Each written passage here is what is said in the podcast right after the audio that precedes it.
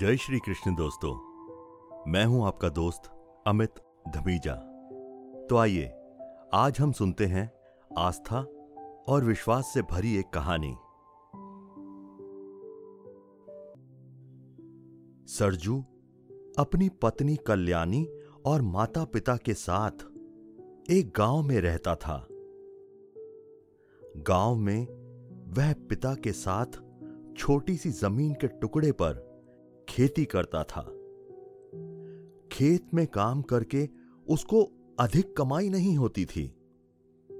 बहुत ही कठिनाई से घर का गुजारा होता था। एक दिन अचानक से सरजू के पिता को दिल का दौरा पड़ा और उनकी मृत्यु हो गई। अब तो घर का गुजारा करना और भी मुश्किल हो गया।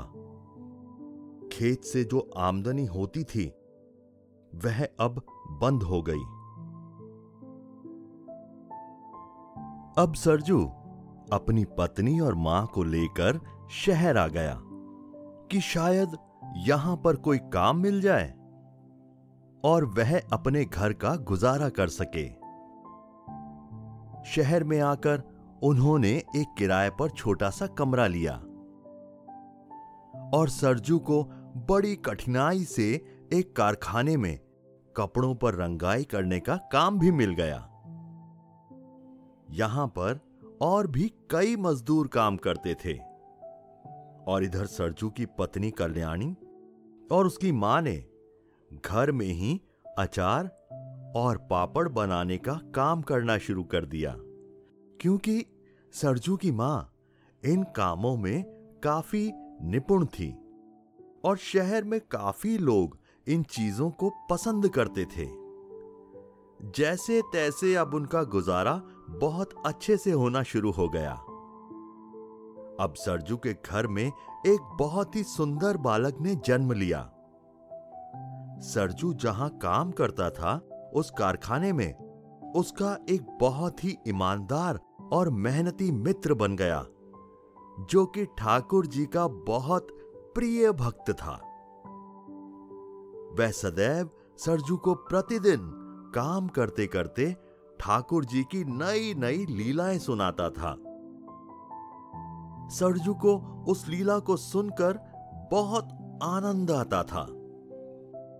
प्रतिदिन ठाकुर जी की लीला सुनकर कपड़ों पर रंगाई करते करते सरजू पर भक्ति का रंग भी चढ़ने लगा। घर आकर जो भी वह अपने मित्र से सुनता था, वही लीला वह अपनी पत्नी और माँ को भी सुनाता। वह भी इस लीला को सुनकर बहुत प्रसन्न होती थी। सूरज ने एक दिन अपने मित्र से कहा, तुम जिस ठाकुर जी की लीला मुझे रोज सुनाते हो वह देखने में कैसे हैं?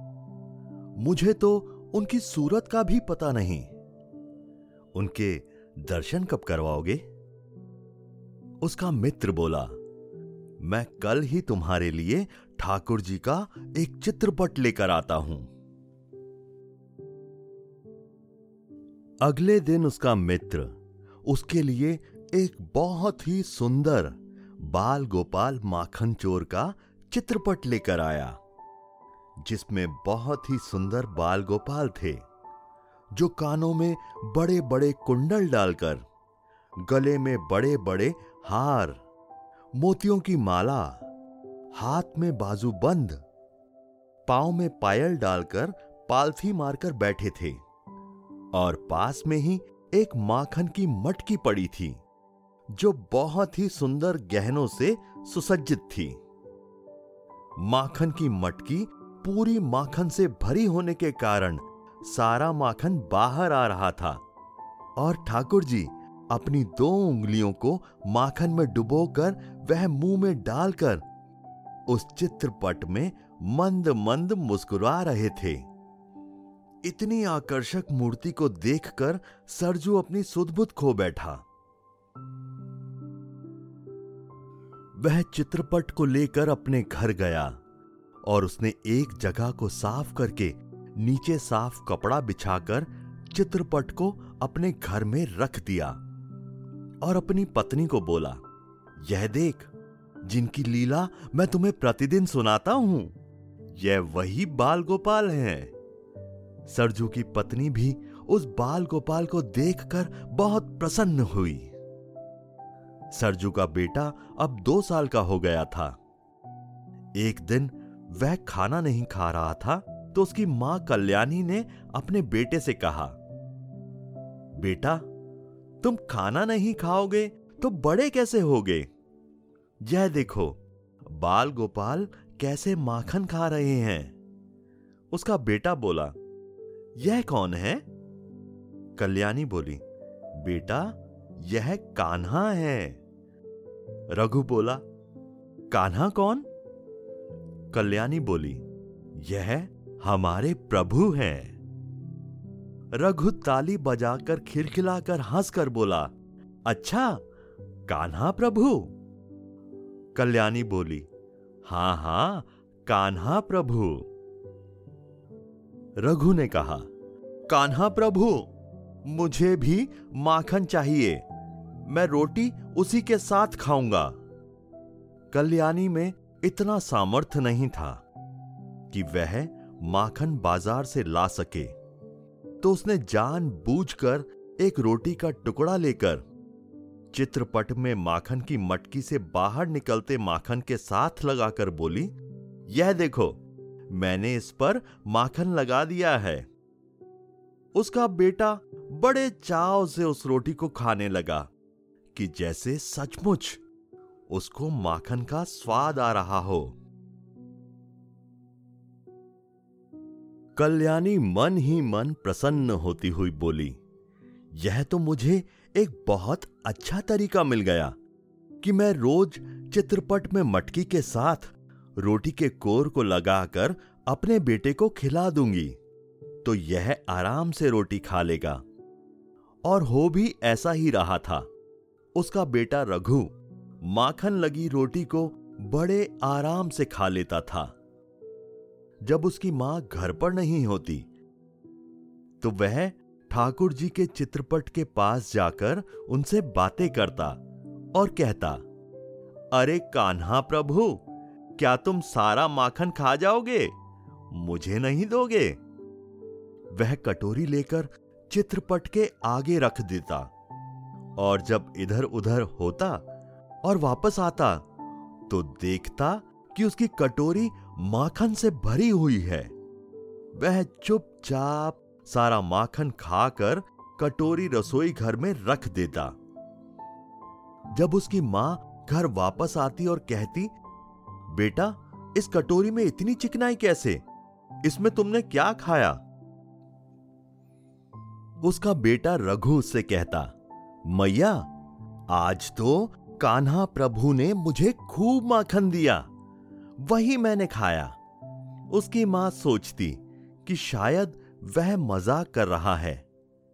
ऐसा ही प्रतिदिन अब तो रघु अपने कान्हा प्रभु से माखन लेता और खा जाता। लेकिन माँ को इसके बारे में कोई भी भनक नहीं थी कि मेरा बेटा सच बोल रहा है। एक दिन, सरजू जिस कारखाने में काम करता था, उस कारखाने के मालिक ने सरजू के ऊपर चोरी का इल्ज़ाम लगाकर उसको काम से बाहर निकाल दिया। इस बात से सरजू बहुत ही दुखी हुआ और वह आँखों में आँसू भरकर और अपने अपमान को सहन न करते हुए घर आकर चुपचाप लेट गया। उसकी पत्नी ने उसको बहुत पूछा कि क्या हुआ? वह फूट फूट कर रोने लगा और उसने सारी बात बताई कि मेरी कोई भी गलती नहीं थी। लेकिन मेरे मालिक ने चोरी का इल्ज़ाम लगाकर मुझे काम से निकाल दिया। उसकी पत्नी ने कहा, कोई बात नहीं, यह बाल गोपाल है ना, यह सब ठीक कर देंगे। जब से बाल गोपाल कल्याणी के घर आए थे कल्याणी का अपने बेटे के साथ साथ, उस बाल गोपाल के साथ भी बहुत मोह पड़ गया था।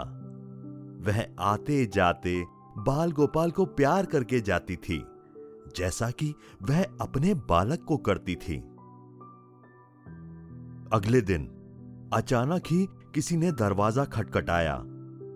कल्याणी ने जब दरवाज़ा खोला तो उसकी सास ने देखा, उसके गाँव का एक आदमी उनसे मिलने आया है। और उसने कहा, आपके पिताजी ने हमारे घर के पीछे एक ज़मीन का टुकड़ा लिया था, जो कि हम दोनों ने मिलकर लिया था। अब मैंने वह ज़मीन का टुकड़ा बेच दिया, और आपके हिस्से के पाँच लाख मैं आपको देने के लिए आया हूँ। यह सुनकर कल्याणी की सास एकदम हैरान हो गई। मेरे पति ने तो मुझे इसके बारे में कभी कुछ नहीं बताया। सरजू भी यह बातें सुनकर हैरान हो गया कि पिताजी ने इस बारे में हमसे कभी बात तक नहीं की।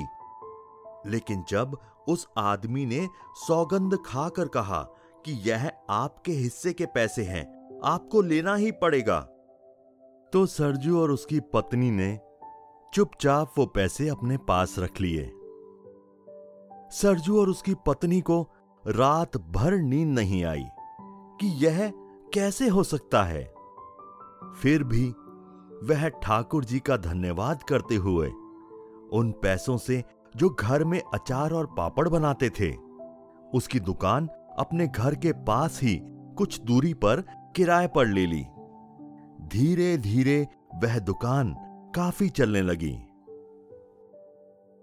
सरजू कारखाने में जहाँ नौकर का काम करता था, अब उसके पास कान्हा प्रभु की कृपा से इतने सारे नौकर काम करना शुरू कर दिए। एक दिन अचानक एक आदमी उसके पास काम मांगने आया। उससे सरजू ने पूछा, भाई, तुम कहाँ से आए हो? उसने कहा, मैं शहर के पास लगते गाँव से आया हूँ। सरजू ने कहा मैं भी उसी गाँव में रहता था। हमारे गाँव में एक मुंशीलाल रहता था। वह कुछ दिन पहले हमारे पास आया था। उसने जो ज़मीन बेची थी, उसमें से हमारा हिस्सा देने।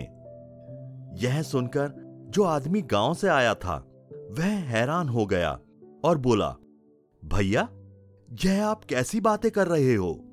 उन मुंशीलाल को गुजरे काफ़ी वर्ष हो चुके हैं। सरजू ने कहा कि तुम किस मुंशीलाल की बात कर रहे हो? उस आदमी ने कहा, वही मुंशीलाल जो आपके घर के पास रहता था। सरजू ने कहा, हाँ हाँ, वही। उस आदमी ने कहा, उसको गुजरे बहुत साल हो चुके हैं। उस गाँव में ज़मीन की कीमत कुछ नहीं।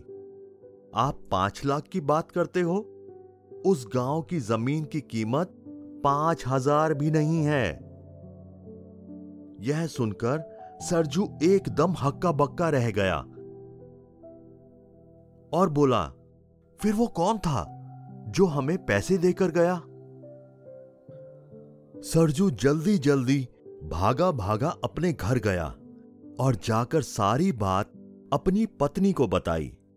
पत्नी भी यह सुनकर बहुत हैरान हुई। तभी अचानक उनका ध्यान ठाकुर जी के चित्रपट पर गया। वो बिल्कुल हैरान हो गए। उस चित्रपट में जितने गहने ठाकुर जी ने डाले थे और जिन सोने के गहनों से माखन की मटकी सजी थी, आज वो मटकी बिल्कुल गहनों के बिना थी। और ठाकुर जी के गले में, हाथों में, कानों में जो गहने थे वह भी नहीं थे। अब सरजू और उसकी पत्नी कल्याणी एक दूसरे का मुँह देखकर हैरान हो गए। उन दोनों की आँखों से अश्रुधारा बह चली और दोनों ठाकुर जी के चरणों में बैठकर बोले, अरे लाला, धन्य हो तुम, जो अपने भक्तों को दुखी देखकर आपने अपने अंग पर लगे हुए सारे गहने बेच दिए। धन्य हो आप, जो हम जैसे तुच्छ भक्तों पर ऐसी कृपा करते हो। आज सरजू और उसकी पत्नी कल्याणी के पास इतने पैसे आ चुके थे कि वह जल्दी जल्दी से बाज़ार गए और जो गहने ठाकुर जी के ऊपर चढ़े हुए थे, वह दोबारा लाकर उस चित्रपट पर चढ़ा दिए और ठाकुर जी का लाख लाख धन्यवाद करने लगे। हे प्रभु, जैसे आपने हमारी लाज रखी, हमारे बुरे समय में हमारा साथ दिया, वैसे ही अपने प्रत्येक भक्त की लाज रखना। ऐसी ही कृपा दृष्टि हम सब पर बनाए रखना, ताकि हमारा पूर्ण विश्वास आप पर सदा बना रहे। धन्य है वो माखन चोर जिसने मुसीबत में सरजू और कल्याणी को देखकर उनको पराया ना समझा, अपना समझा। उस घर को भी अपना समझकर हर बेटा होने का कर्तव्य निभाते हुए उन्होंने उस घर पर आई विपदा को दूर किया। मैंने तो देखा था बस एक नज़र की खातिर। क्या खबर थी कि रग रग में समा जाओगे तुम? रमणा। जय जय श्री राधे। तो ये थी हमारी आस्था, विश्वास और कृष्ण प्रेम से भरी आज की कहानी। हरे कृष्ण हरे कृष्ण कृष्ण कृष्ण, हरे हरे। हरे राम हरे राम राम राम, हरे हरे।